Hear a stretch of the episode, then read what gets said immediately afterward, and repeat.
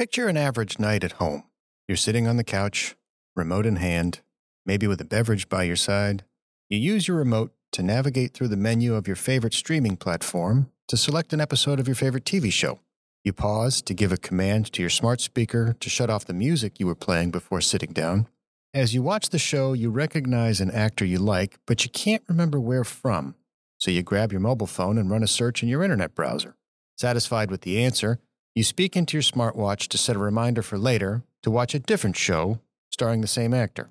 All the while you are lounging with your feet up and feeling quite relaxed, never thinking about the bank of server blades in a data center far away, working tirelessly to power the cloud that brings this convenience to the palm of your hand. Our lives are increasingly dependent on the cloud, and whether we realize it or not, those data centers are growing and using an amazing amount of energy. How could microchip technology help address the growing need for data centers in a sustainable way without compromising our new standard of life? Let's go beyond the microchip and hear a story of empowering innovation to enhance the human experience.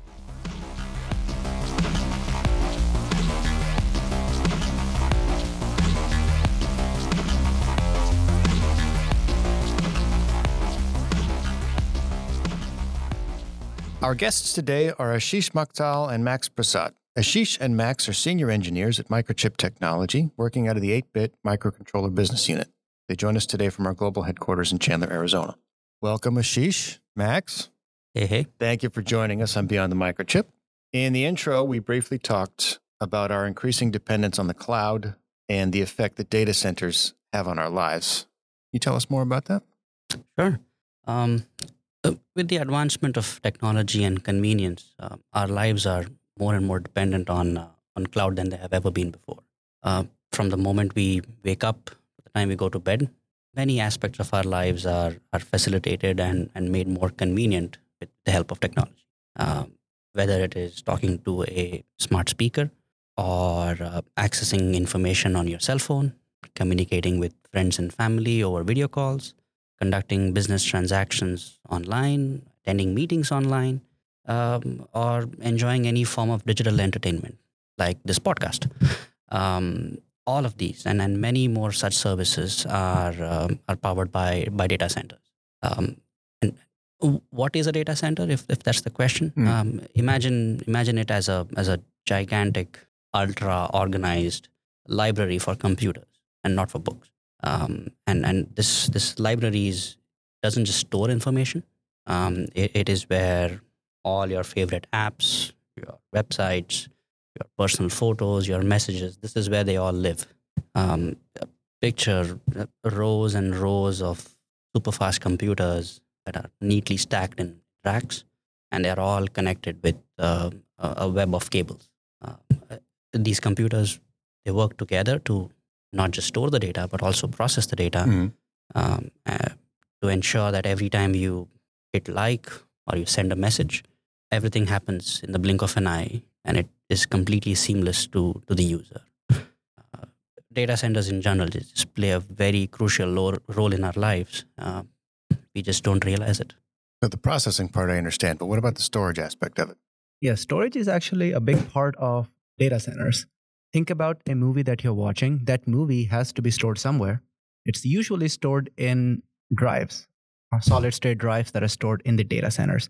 Like Ashish mentioned, think about small, not small, but like a solid state drive, but lots of them, thousands and thousands of them connected to hundreds of server racks all across the building, all over the data centers. So, data storage is a big part of any data center. But then accessing the data from that drive is another thing. Think about you're streaming a movie. When you're streaming a movie, there's two major components to data transfer. First component is high speed transfer. For example, when you're watching a 4K movie, then a lot of pixels, a lot of data needs to be transferred really quick. High resolution. Yeah. Exactly, right? That to like 30 frames per second, 60 frames per 2nd mm-hmm. it has to be real quick. So for that, uh, typically a high bandwidth data transfer route is taken. That typically happens over PCIe, which is great. It works great for high fast data transfer. But then there are other auxiliary functions that also need to be performed that don't need as much of the high bandwidth. For example, you want to stop the movie or start the movie, right? You want to, uh, or let's say the fan speed needs to be controlled in that solid state drive. Or another example could be that you want to learn about the speed requirements of that drive. Is that what what's the maximum speed that drive can read or write at? So all these are auxiliary functions. We call them sideband because it doesn't require the main band communication. It's it happens on the side, but it's essential to improve the overall user It's experience. what's going on in the background. That's Exactly. not the actual movie itself. It's what's helping bring the movie to the screen. Yep. Exactly. Yep. And and just to add to what Max said, right? Um, the, these these auxiliary functions, um, uh, the, the sideband control that he mentioned, um, up until now, traditionally a protocol called as I2C Mhm. was used to do this. Um, I2C or I squared C, as many like to call it. Uh, it's it's the classic uh, GIF versus GIF Mhm. of the uh, embedded systems universe.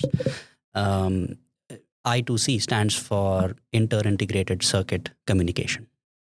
Um, at, at its core, it is it is a two-wire protocol which is used to send data and commands between two chips. Um, and and like like Max mentioned earlier, um, it's not the actual data that's being transferred, the movie or the the file that you're trying to access, uh, but it's all these other auxiliary functions like uh, monitoring the temperature of the drive, uh, how full is the drive, uh, where do you start to read, when do you stop to read. Uh, all of these are dependent on I2C. And I2C as a protocol was was developed in the 1980s, uh, early 1980s by by Philips, and it has evolved since then um, um, as as technology changed and and improved. Uh, so did I2C along with it. But I think we have now come to a point where uh, we needed something new, keep up with the demand, not just the current demand, but the future demand. Um, going back to point of our lives being more dependent on the cloud. Mhm. Um, so a a group of companies got together, um, and, and it's called MIPI, spelled as M I P I. Mhm. Um, it's it's just an alliance of companies that focuses on um, developing hardware and software interfaces for connecting chips together. Um, MIPI developed the I3C protocol or I cubed C. Um, back to the GIF versus Mhm. GIF Yep, problem. yep. we did not solve that problem. Uh, but I3C was developed to to address the limitations of I2C. Um, in general, the the purpose of having I3C is to help with um, help the overall system improve its response time and consume low power. Because, like Max mentioned, there are thousands and thousands of drives in spread across thousands and thousands of data centers all across the world. Um, any small amount of power that we can save on each drive um, will add up eventually. Right, because there's a lot of actions going here back and forth. We're not just talking about the content being brought to the network. There's all of these extra little functions of the server that are actually being taken care of, right? Yep. And the I2C protocol works, just doesn't work as well as I3C. Yes, today, like I said, I2C is used today, um, but um, um, It has it has limitations. I2C has its own limitations, and that's where I3C comes into play. So, what are the improvements over I2C? Definitely. So, well, I3C, if you're wondering, I3C stands for improved I2C. So Okay, so there is still the letter component. yes, that is So exactly. this is the right. GIF versus GIF argument. Exactly. Exactly. yes. So that there, there are some improvements, many improvements actually, but one of the major improvements is when it comes to speed. I2C can go up to 1 megahertz, whereas I3C can go up to 12.5 megahertz, like raw bus frequency. At least an order of magnitude. Yes, exactly. Um, and but it's not just the bus frequency, but you can also encode the data in such a way that the data transfer can happen at a much faster bit rate as well. It can go up to 33 uh, megabits per second, which is much much higher than what I2C can deliver. Well, speed improvement is one thing. The other improvement is in regards to power, what Ashish was mentioning. I2C traditionally has been used at 3.3 volts or 5 volts, so higher voltage levels. And because and because it also uses open drain communication, it requires more power. However, for I3C, because I3C has been designed to operate at lower voltages, like as low as 1 volt. So the the specification says it can go anywhere from 1 volt to 3.6 volts. So that that's the range. So it's ideally for lower voltage operation like 1 volt, 1.8 volt, which reduces the power consumption. The data transfer also happens in push pull mode, which also reduces the power consumption. So there are a lot of power consumption benefits as well. This is across the entire data center. Yes. Yes. E- Yes. Every drive that would end up using I3C will start seeing these benefits. Right. And we're talking about drives in the thousands. And, Yes. and your average data center is hundreds or even thousands of square feet. Yeah. Yeah. Mhm. Yeah. definitely. That adds up over time. That adds up over time. Yeah, yeah. Another improvement is in regards to the layout of the board that are designed because I2C is a two wire interface, but that two wire is just for transferring the data. But sometimes there are additional signal lines also needed for interrupts or reset or other things as well, which increases the number of lines that are used for a typical I2C communication in, in i3c there are ways to make sure that all these extra functions functions like like interrupts reset happen in band through those two wires as well. So i3c is a true two wire interface. You can you just need two wires one for data one for clock to do everything that you need. Unlike i2c where you would also need other lines to do some additional functions. Which increases complexity. Exactly, definitely. And all of that while mentioning that i3c is backward compatible with i2c. Okay, so you don't have to do a full I3C upgrade. You can take Yeah. your time as as budget and resources allow. Yeah, definitely. Yeah. Um, just just to add a little more to what Max said about backwards compatibility, um, I think that that in itself is one of the key uh, components of the industry adopting I3C. Um, uh, the, we discussed the scale of data centers. It's it's so large that it's almost impossible to upgrade all the systems at the same time. It's not physically and financially possible to do that. Um, upgrades can and probably will happen um, over time, and and until you know it is um, uh, until it is critical to have the new drive plugged into there, um, and and more so, it is just focusing on the backwards compatibility a little more. We want the new drive to be able to be plugged into an older system as well, or have an older drive being plugged into a newer system, and everything should still work Mhm. right? We the change is not going to happen overnight. So uh, we want to have a, we, a a way in which the older system and the newer system and the older drives and the newer drives can coexist. Um, and the beauty of i3c is that it's since it's backwards compatible to i2c which was the legacy protocol used until now uh, this the transition should be seamless Mhm. So you're suggesting that upgrades should happen in in sequence, or how? What's the best way to to do the transition from from two to three? um, They're typically uh, so we see it happen in two ways. One is where the the SSDs are updated. So usually whatever the solid state drives are being used, right, as they are being replaced with newer solid state drives, they will be supporting I3C. So but the main server rack may not support I3C yet. So typically it would start with upgrading the solid state drives that are in the data center and Mhm. then eventually upgrading the server rack as well. Usually, it like Ashish mentioned, it can also happen the other way around. It could be that the server rack is being updated, but they're still keeping the same old solid state drives until it is time to upgrade them. So it can happen in a phased manner. Uh, and we talked about main band versus sideband communication. Can you give us some examples of how I3C is used for performing sideband communications? Yeah, definitely. Think about when a solid state drive is plugged into a server rack. Mhm. The high bandwidth communication that I mentioned earlier typically happens at a much higher voltage, like 12 volts, or it requires a 12 volt power supply to power up the main solid state drive. But before the solid state drive is powered up, what the main server rack does is that it detects that, okay, there's a new drive that has been plugged in. So instead of turning on the main power supply, it turns on an auxiliary power supply, which is at a much lower voltage, like Mhm. 3.3 or 1.8 volts. So it turns on that auxiliary power supply and it reads certain vital information. We call it vital product data from the drive that was just plugged in. Think of it like a sticky note that's attached to a drive. So it's reading some basic information like, okay, what's the size, what's the capacity, what's the maximum speed it can read, all that good stuff. And then when it detects that, okay, a legitimate drive has been added and it knows all of its functionality and features and speed requirements, then it goes ahead and turns on the main power supply.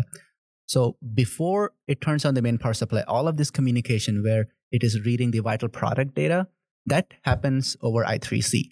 Right. So it's not the, the primary function of the server. This is just the way that the server operates itself. Yeah, yeah. Um, just one more example of, of an extension to what Max just said. Um, let's assume that we have a new drive that has now been plugged in and it is now uh, activated and, and working.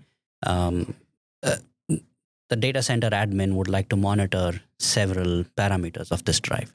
Um, like, and, and, this is just to ensure that the drive is healthy and, and the performance is optimal. Um, things like temperature of the drive. Uh, were there any read or write errors on the drive? What's the power consumption of each of these drives? Um, uh, how's the endurance level of the of the drive? Um, even stuff like firmware updates of the drive can be monitored through this this sideband communication that we were talking. Um, and let's say it is a, we it is observed that one of the drives in one of the server racks is uh, is overheating due to some malfunction.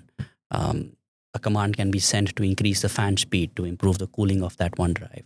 Um, or if a drive is slowing down uh, because it's being overused, uh, it can be reported that uh, we are seeing some errors on this drive. So you might want to replace it with a newer drive before it fails completely. So you can do some sort of preventive maintenance uh, by monitoring these different parameters of the drives as well. This is good for maintaining uptime in the system. Yep. Yep. The last thing you want is that circling thing on your Netflix movie, right? Exactly. Everyone hates that. So, which devices apply to the applications we've been talking about today? The device that primarily applies for this application is a PIC18 Q20 family of devices. It is a it is a PIC18 microcontroller which has two I3C modules and it has been designed in such a way that because it has two I3C modules, it can actually talk to the main solid state drive controller and the server rack, the BMC or the management controller chip on the server rack at the same time through two separate interfaces. And it also has support for something called multi voltage I/O. What that means is that it allows for a separate power domain in the chip itself, which allows I3C to communicate as low as 1 volts. Another feature or benefit of Q20, the PIC18 Q20 device, is that it comes in a very small form factor as small as three millimeter by three three millimeter. It is a really small, div- tiny device that can go into small spaces, small solid state drives, server racks, anywhere. And in addition to that, it is a low power device. There are many server racks that have current limitations on how much current the auxiliary or sideband functions can use. Q20 being a low power device is easily able to meet those power requirements so as to not take power away from the main band? Yeah, but I mean, the limitations are more so for the overall system. Hmm. These are specs that are in place, uh, um, again, by, by different agencies, which um, want to monitor how much power is consumed by each server rack. So there are limitations um, that are in place. Um, and as a designer for a drive that is going to be plugged into one of these server racks, you would want to consume as little power as possible you don't want to be operating to, at the limit of the spec. You want to have some some leeway so that in case something goes bad, or you have chances to improve your design. Um, so you would want to be as far away from that limit as possible. And the Q20 being a low power device, it can help you do that. Mm-hmm. And to aid our developers who are using PIC18 Q20 device to develop applications, we have lots of tools available, development tools. Mm-hmm. The primary one is a Curiosity Nano board that's available for the PIC 18 16Q20 part, which is a small little board that works great. We also have I3C APIs available for our software developers to use through MCC Melody framework, through MPLAB, MPLAB, MPLAB IDE, yes.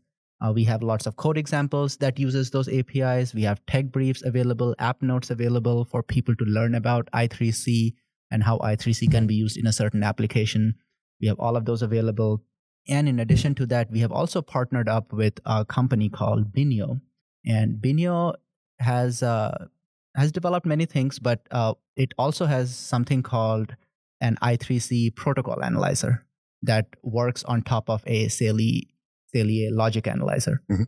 So actually, as a special promotion, anyone who ends up buying a PIC 18, 16, 18F16Q20 Curiosity Nano board, they get a free 45 day trial of the Binho i3C protocol analyzer. Yes. Nice And- value. Yes, definitely. And in addition to that, because the PIC 18 Q20 part has the target version of the i3C, Binho also makes a Supernova i3C controller that can be used alongside the PIC 18 Q20 part to complete the entire transaction. So, suppose one of our listeners has a use case for this technology. Where would they go? Where, where could we send them? Uh, I mean, you can start by going to microchip.com Mhm. slash pic18 hyphen Q20. Okay. Um, this is where you can learn more about the microcontroller itself um, and you can get access to the application notes and code examples and other collateral needed uh, to get started with I3C. Uh, I believe we also have a, a link over there to the Binho stuff that Max just mentioned. Um, and the Curiosity board that Max mentioned is probably the best way to get started with I3C. It'll help you prototype and um, um, help you design, uh, help you get started with your design fairly quickly. Do you have any predictions for the future of the I3C protocol and how the technology could enhance the human experience, like examples we talked about today? Where's Well- this going? I mean, where, what's the? I, this may be a silly question, but we can assume an I4C at some point. Maybe at some point. Uh, we don't know what that point is, but I can tell you that I3C, uh, you know, yes, right now it's being started to be adopted in the data center industry and data center applications. However, we do envision it to grow and expand into different sensor node applications, industrial automation, and other control applications as well. Yeah, and and like I mentioned before, um, it is backwards compatible with I2C. That that's one of the key features. And um, I3C was designed to be used wherever I2C is used today and beyond. Right. Um, the developers can start upgrading to I3C without breaking any of their current systems that work on I2C. That's that's the key. Um, uh, the transition is going to be steady and, and seamless, I believe. Um, a good example I can give you is the transition that we all went through from USB A connectors to USB C connectors. Um, USB C connector, Type C connector was probably introduced in I don't know 2014, 2015 timeframe, I guess.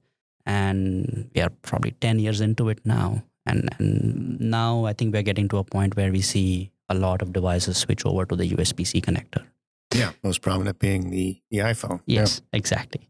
Um, uh, that doesn't mean USB A has, has gone away completely. Uh, it's still around, um, but I think if someone is designing something new, that's not going to be the first choice. Similarly, if someone is designing a new um, system that is has the option to pick I3C, I believe people are going to switch to I3C. That makes sense. Yeah, USB A is useful. Just it goes in one way, whereas USB C is reversible. Yeah, but it's a different protocol, right? So USB C is probably more efficient.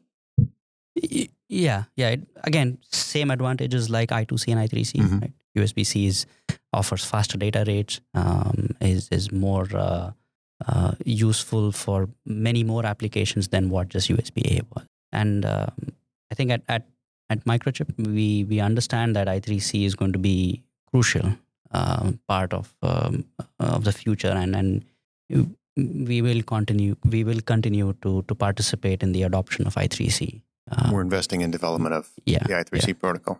yeah we will we will focus on uh, i3c in, in, in all the segments that it can be used Yeah, so I3C is not ours, right? yes it's, not ours It's from a MIPI is a is a consortium. Yep. Uh, so what what began your journey down this road to the, get to the I3C protocol? Yes, uh, we were not personally, Ashish and I were not involved uh, since the beginning. MIPI started working on I3C protocol, I, I don't know, 2014, 2015 timeframe. Mhm. We were not involved at all. In fact, it was new for us even just a couple years ago. And the way we got into it was when an SSD vendor reached out to us and you know uh, explained what their needs were. They needed to transition to a new uh, solid state drive. They needed an I3C interface that could connect to the server rack to the solid state drive controller uh, with you know certain power requirements, speed requirements, and everything. And I3C was up and coming and was being adopted in the data center, and that's how we got involved since we were now working on this new device. So it it was a steep learning curve. We started by uh, getting into, of course, uh, getting into the specs, the I3C specification that's available. There is a free version of the specification available, royalty free for everybody. And then there is a more like full complete specification available from MIPI for MIPI members. Mhm. And we started going through the specs. And then when the actual silicon arrived, we started testing whatever we have learned, programming the silicon, playing around with it like engineers. And uh, and definitely, I would say that knowledge of I2C helped in understanding this new protocol since it was backward compatible. But overall, it was just learning, uh, and and I, it it took a while. It took a while to get used to it, and uh, and seeing it on silicon and understanding all those waveforms, how it works, what works, what doesn't work, and some things that worked well, some things that we probably needed to fix, and it was it was a great journey. Yeah, but it wasn't. We don't do that. Go find somebody else. We we were adaptable. We were interested in finding ways to help the customer. Yep, yep, yeah. So uh, the SSD vendor that Max spoke about, uh, we worked very closely with them um, on on developing the the actual silicon and um, helping them out with their application. Uh, having calls with them on a regular basis, getting feedback from them, um, and um, just just feeding it back into our system and and trying to make the product better. I imagine it was a huge unlock for them. Yes, definitely. Great discussion, guys. Thank you so much for joining us. Yeah, definitely. Pleasure. Ashish Makthal and Max Prasad are senior engineers of product marketing and applications, respectively, at Microchip Technology. They specialize in 8 bit microcontrollers and related technologies. They join us today from our global headquarters in Chandler, Arizona. Thank you for venturing beyond the microchip with us. Join us next time as we continue to explore empowering innovation to enhance the human experience.